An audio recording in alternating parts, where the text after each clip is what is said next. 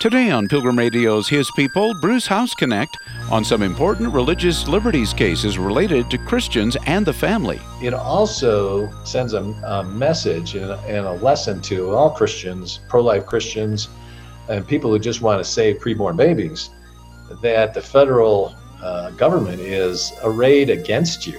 Um, the full weight of the federal government coming down on a on a pro-life dad on a sidewalk over a minor scuffle. Bruce Hausknecht next.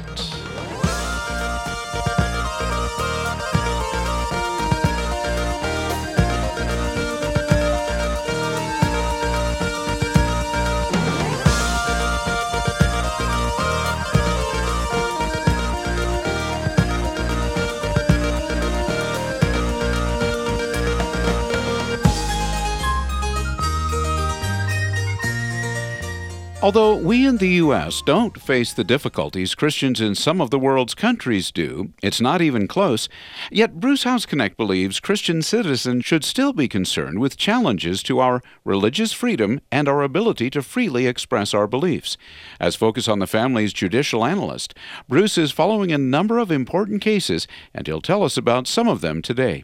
Bruce, tell us about your work at Focus and what kinds of cases you follow. Yeah, I've been here uh, 18 years, and in the judicial realm, I have been responsible for analyzing and reporting on just about everything that has come down through the courts over the years, whether it has to do with abortion or LGBT issues, including marriage and gender ideology uh, issues, basic free speech cases, uh, which tend to revolve around freedom of religion or life or LGBT issues as well and, and just about anything else that that has come down the line uh, that affects the family, including legislation at the federal as well as the state level. Well, there are numerous cases uh, um, that I'd like to ask you about, but first, one I believe might be the most recent or had the most recent action on it, and that's one involving women's interscholastic sports that you wrote about for Daily Citizen magazine and the Second U.S. Circuit Court. Uh, if you would tell us what's happening there, why that is on your radar there at Focus on the Family? The uh, the Second Circuit case is very interesting because it involves some high school track athletes, female athletes uh, from Connecticut, who uh, from about 2017 to 2019 experienced the uh, effect of a gender ideology decision of that uh, that state's governing board over school athletics which allowed transgender women, uh, they are men who claim to be women, uh, so that they could compete in women's sports. Now, these uh, female athletes ended up getting beaten and beaten badly uh, by a couple or a couple of these transgender females, which probably makes sense because they were bigger, faster, stronger than females. That's just a matter of biology and fact. The girls sued uh, using the Alliance Defense Fund uh, to help them and were unsuccessful both at the federal district court level and originally uh, in their appeal to a three judge panel on the Second Circuit. However, that was as disappointing as that was. It appears that the uh, what they call an en banc Second Circuit, which means all of the active judges, which uh, I, I, remember 12 or 13 of them, um, take a vote amongst themselves to rehear the case because, and this is kind of a quirk of, of federal appellate law that you almost have to be a lawyer to hmm. understand. They uh, they decided, hey, we're going to rehear this case as the full panel, all 12 of us, not just the three judge panel. And when you read between the lines of that, uh, the reason a majority of judges would vote to rehear a decision, a decision that's already been made by three of their own members, is that a majority of the judges think that they got that decision wrong. Since the girls lost at the three-judge panel uh, level, this is quite promising and might might prove to be a win at the Second Circuit for those girls. So uh, very excited about that decision. And since 18 states around the country have already passed some uh, laws that protect women's sports, the fact that the Second Circuit may be looking to also uh, protect women's sports in Connecticut is a big deal. And essentially, what were the the girls arguing that they they, they felt uh, the competition was unfair? The federal law that is known as Title IX. It's it had to do with the Education Amendment Act of uh, I think 1972, and it was enacted in order to level the playing field for women who, in secondary and, and primary education, had kind of been uh, pushed to the side with regard to athletics. Men's athletics got more money, uh, more exposure, and consequently more opportunities to advance. And so they passed Title IX to level that playing field and permit women to have equal funding, equal opportunities to compete in their own sport uh, against other females and succeed and go on to have other opportunities in the athletic field and, and, in all education. Title IX applies to all education. That has worked fine for the last 50 years until recently. Uh, places like Connecticut, as well as some federal agencies under the current administration, have redefined women to include these transgender folks that want to compete as the opposite sex. So that is what the women are saying. This new Connecticut rule violates Title IX. It, Title IX, the whole reason it was enacted was to give women the opportunity to compete against women and do well. What Connecticut has done and other states and, and the federal government is pushing this is to erase women by allowing men to compete against them, which uh, violates the whole spirit as well as the letter of Title IX. And, and hopefully that's what the, the en banc court of the uh, of the Second Circuit is planning to rule. Does this have any religious liberty angle to it, Bruce, or is this primarily focused on family related well, issues? the issue of male and female is always a not only a biological issue, but it's a Christian biblical issue as well, because as Christians, we all believe that God's creation is divided into two parts, male and female, for a purpose and that there is no such thing as being able to claim that you were misgendered at birth and that you were able to claim a new gender. That is anti biblical. So there's a scientific, there's a biological, but there's a there's a biblical element to this whole dispute over gender ideology, a deep, deep biblical uh, issue involved there. My guest is Mr. Bruce Hausknecht. He, he is an attorney and focus on the family judicial analyst. And uh, we're talking about various cases, current cases, uh, which court cases which relate to Christians and the institution of the family. Another one, uh, a name familiar to many, perhaps, Bruce, is that of cake baker Jack Phillips, who previously won a U.S. Supreme Court case, and he is now uh, being sued again in Colorado in Focus on the Family's home state, actually, right? That's of, right. Of Colorado. What's happening now with Mr. Phillips? Jack Phillips has got to be the most attacked baker in the history of the United States. Um, he started in 2012 getting in the crosshairs of the Colorado Civil Rights Commission when um, a same sex couple came to him and said, We'd like you to create a custom wedding cake for our same-sex wedding. And Jack said, no, I can't. I'm a Christian. I don't believe in uh, same-sex marriage, but there'll probably be plenty of people down the street I can refer you to that would be happy to do that. They refused, uh, took him to the commission. The commission said that uh, his religious beliefs amounted to, were akin to Nazi beliefs or the religious beliefs that justified slavery. Um, and so he fought for six years until the Supreme Court in 2018 said the Civil Rights Commission had violated his religious liberty um, by being so hostile to his religious beliefs that there was no way it could act as an impartial tribunal. Um, but while that case was still going on, Jack was approached by a lawyer in Denver who uh, claimed to be a transgender female. He was a male who said he had transitioned to a female and so he wanted a cake to commemorate his transition.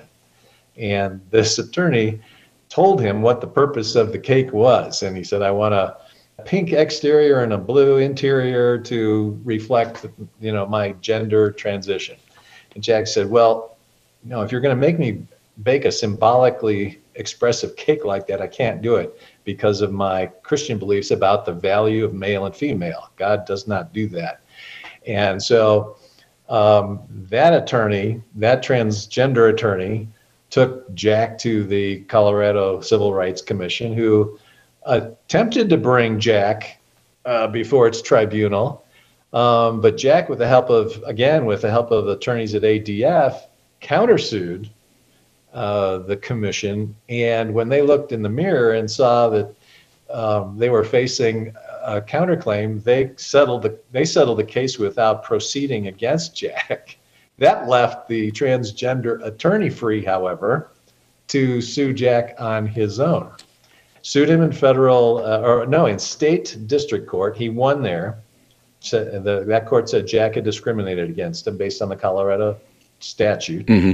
So he appealed to the Court of Appeals, which recently, uh, which recently upheld the decision of the district court, uh, once again saying that Jack had discriminated against him, against the transgender attorney. So Jack is now facing a trip to the Colorado Supreme Court, where he lost many years ago already, one time. Mm-hmm. So he's facing another kangaroo court. Um, before he can possibly get to the U.S. Supreme Court again. The only advantage that Jack might have this time around is because the U.S. Supreme Court is set to rule in another important case having to do with the Colorado discrimination statute, and that is called 303 Creative, which has to do with a graphic and website uh, design artist named Lorie Smith who said, I just want to work with heterosexual couples who want to get married. I'm going to create marriage websites, wedding, engagement websites for them.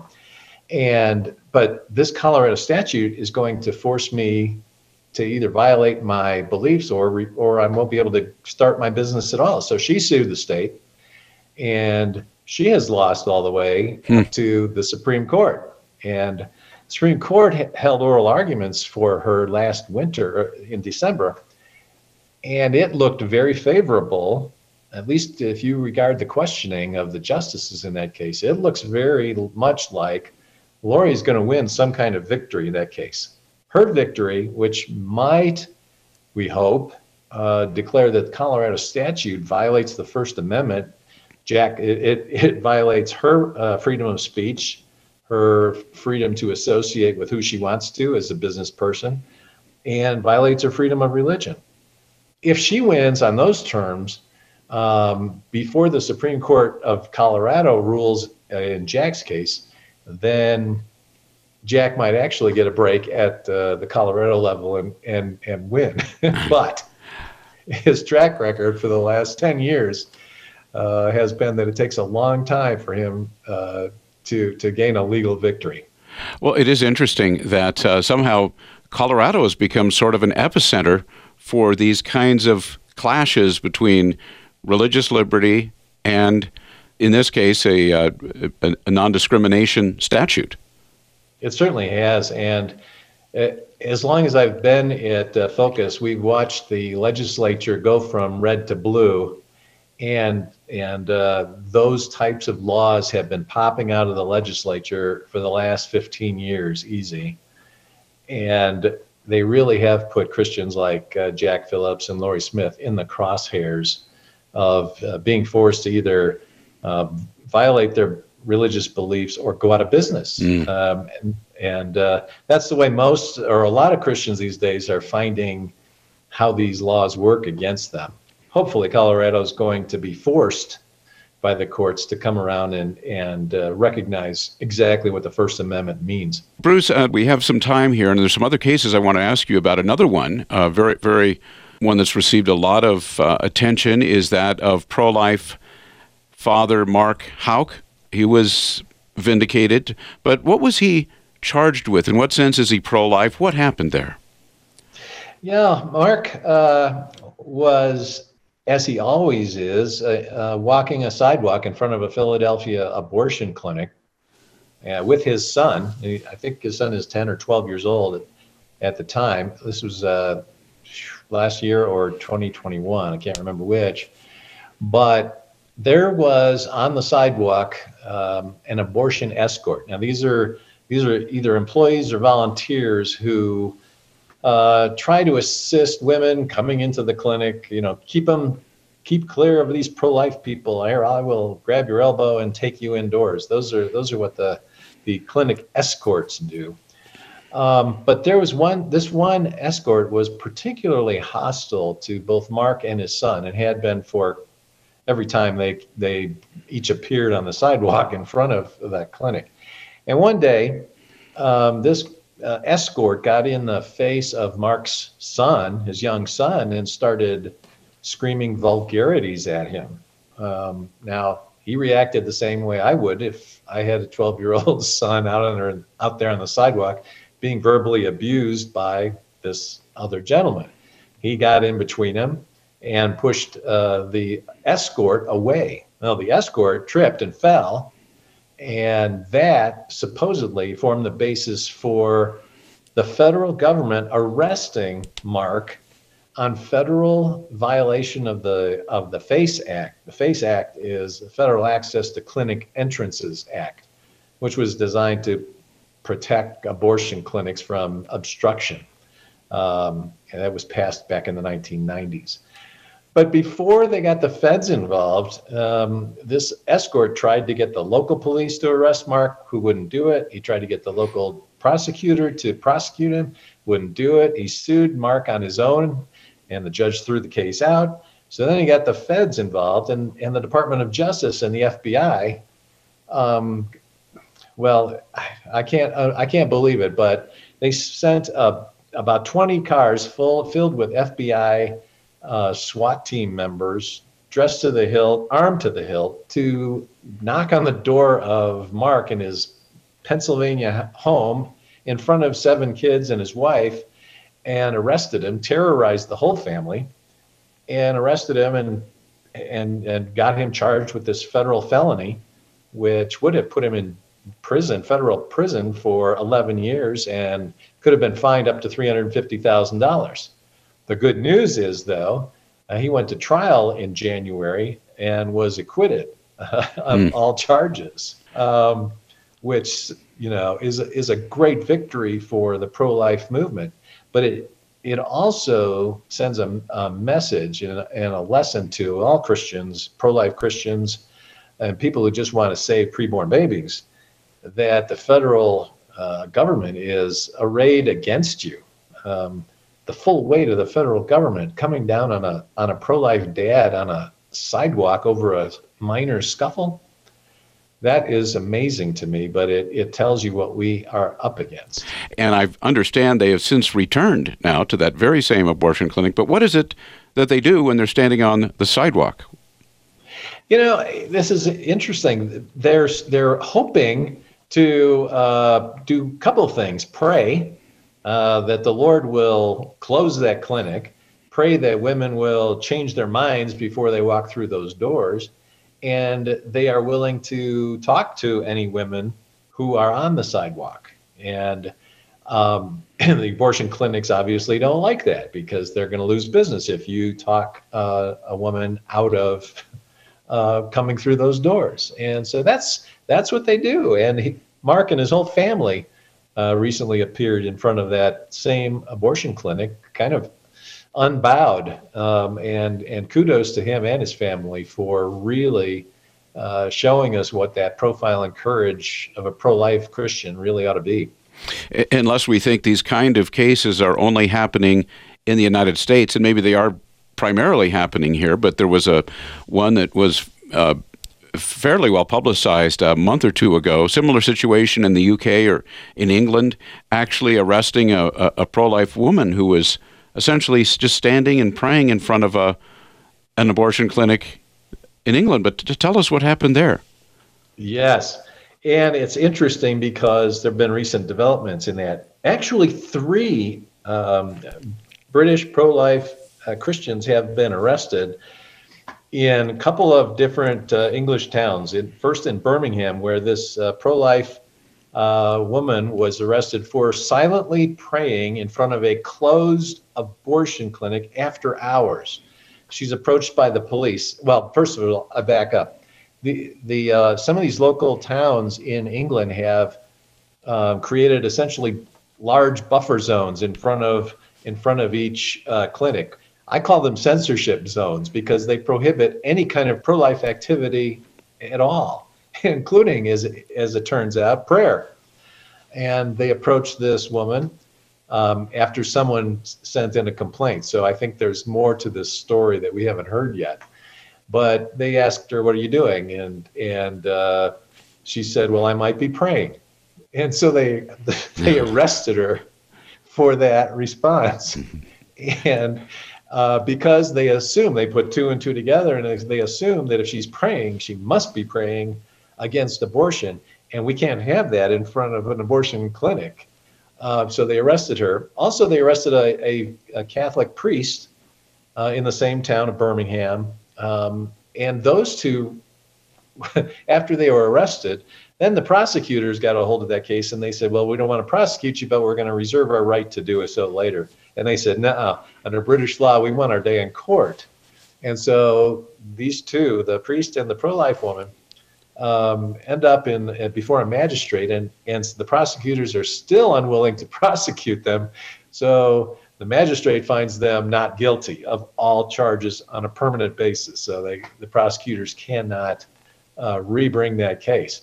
But there's also another one uh, happening in Bournemouth, uh, England, with hmm. uh, a man who was arrested. Uh, he was standing in front of a clinic, and the police approached and they said, "What are you doing?" And, and they he said, "I'm praying." And and he, this is no no lie. The police officer asked him, "Can I inquire as to the nature of your prayer?" Hmm. and he said, "I'm praying for my dead son." Now he didn't say my this. I was praying for my dead son who was killed at this abortion clinic that I'm standing in front of. All he did was, "I'm praying for my dead son." The police put two and two together and said, wow, you must be praying against this abortion clinic, and therefore I'm going to fine you a hundred pounds, about $125 in hmm. US. And so he is still um, fighting that, uh, fighting that fine, and ADF is is helping him too. Their their office in in the UK. So uh, that's something that we have yet to see, even an American uh, jurisdiction try. Uh, the thought police are alive and well in Britain, but you can believe we'll see them here if they can get away with it there. Well, you, you write uh, in the Daily Citizen, I believe it's there, about another case uh, unrelated to abortion, but really arising out of the pandemic, uh, and that is of a nine year old girl who had a face mask on. Uh, I think that said, Jesus uh, loves me. And uh, some might think, well, that sounds pretty benign, but actually it became a, a, big deal. What, what, t- tell us about that. What, what happened there? Yes, the, a little nine-year-old girl named Lydia Booth in the state of Mississippi during the pandemic uh, went to school wearing a, a, a face mask like we've all become familiar with, except that hers said "Jesus loves me" uh, on the front of it, and her school told her, "I'm sorry, but we can't have religious or political messages of any kind. Um, so you you are prohibited from wearing that mask uh, in school. Now, what they also allowed, however, was every other kind of speech on anyone's mask. It, as long as it wasn't religious or political, then apparently this Mississippi school would let you, you know, bring wear those to to school. However, um, that's not what the First Amendment says. It doesn't say government. Uh, shall not infringe only certain types of speech. It says you they, the government government shall not infringe speech. And so this little girl and her parents went to ADF and uh, got involved. And, and after some letter writing and some education about the First Amendment, uh, and it took a while, this uh, young girl was finally allowed to um, her her First Amendment rights. Of course, they're not wearing masks anymore now in Mississippi, but ADF forced the school to revise its policies it, so that it, you know, they were more free speech friendly. It's one of those things that you, we see in uh, uh, 100 different cases every year from colleges to grade schools. Schools afraid of hearing religious speech on their on their premises. They always fear the repercussions of allowing kids and students to talk about religion. And so they ban it out of fear. But luckily, fortunately, blessedly, because of our founders, we have uh, the right to free speech, and that includes religious speech as well. And and Lydia Booth and those that read about that case will know better the next time. Well, certainly uh, these these cases that you've gone over, Bruce. We've talked a bit about uh, cases in the UK, but the those in the U.S. certainly show what what a division there is in our culture over many of these issues that bear on religious liberty. And I suppose, fortunately, we there the there is the legal avenue for redress that for these people the only uh, redress or remedy left for them is is the court system. Is that fair to say? Yeah, it's fair to say, and we are blessed with uh, such a good um, court system. It may not have the right judges, but because of the appellate process, there are tiers of possibilities for judges and courts to get things right, and and that's a that's another gift from the founders. Um, and maybe we have uh, England's uh, common law courts to thank for that as well. Um, but we have a lot to be thankful for in terms of how the U.S. court system is run. But it really takes vigilance on the part of the American people to keep it that way because elections determine who the judges are, and elections have consequences in who those judges are and we can easily uh, get bad decisions that will impact free speech and freedom of religion uh, for decades to come, as we've found out numerous times throughout our history. Well, uh, Mr. Bruce Hausknecht, my guest today, he is focused on the family's judicial analyst. He also writes for Daily Citizen magazine. And Bruce, just a- as we kind of wrap up here today, our time's gone very quickly, but w- what can you tell us about Daily Citizen? Why would people benefit from reading it? Our goal is to educate and motivate Christians. We handle uh, the current news, but from a Christian perspective. And we focus on things like freedom of religion or abortion or LGBT issues or marriage. Um, anything that affects the family because of because that's the way our entire ministry is geared. So we try to help Christians understand what's going on in the culture from a biblical perspective. And so we write about that every day. That's on our website at focusonthefamily.com. You can also get there through um, theDailyCitizen.org. So both of those things, uh, both avenues will get you to our, our website. You've been listening to His People on Pilgrim Radio. Many thanks to our guest, Bruce Hausknecht, judicial analyst for Focus on the Family. Thanks for listening, and I hope you can join us again on Monday at the same time for another edition of His People.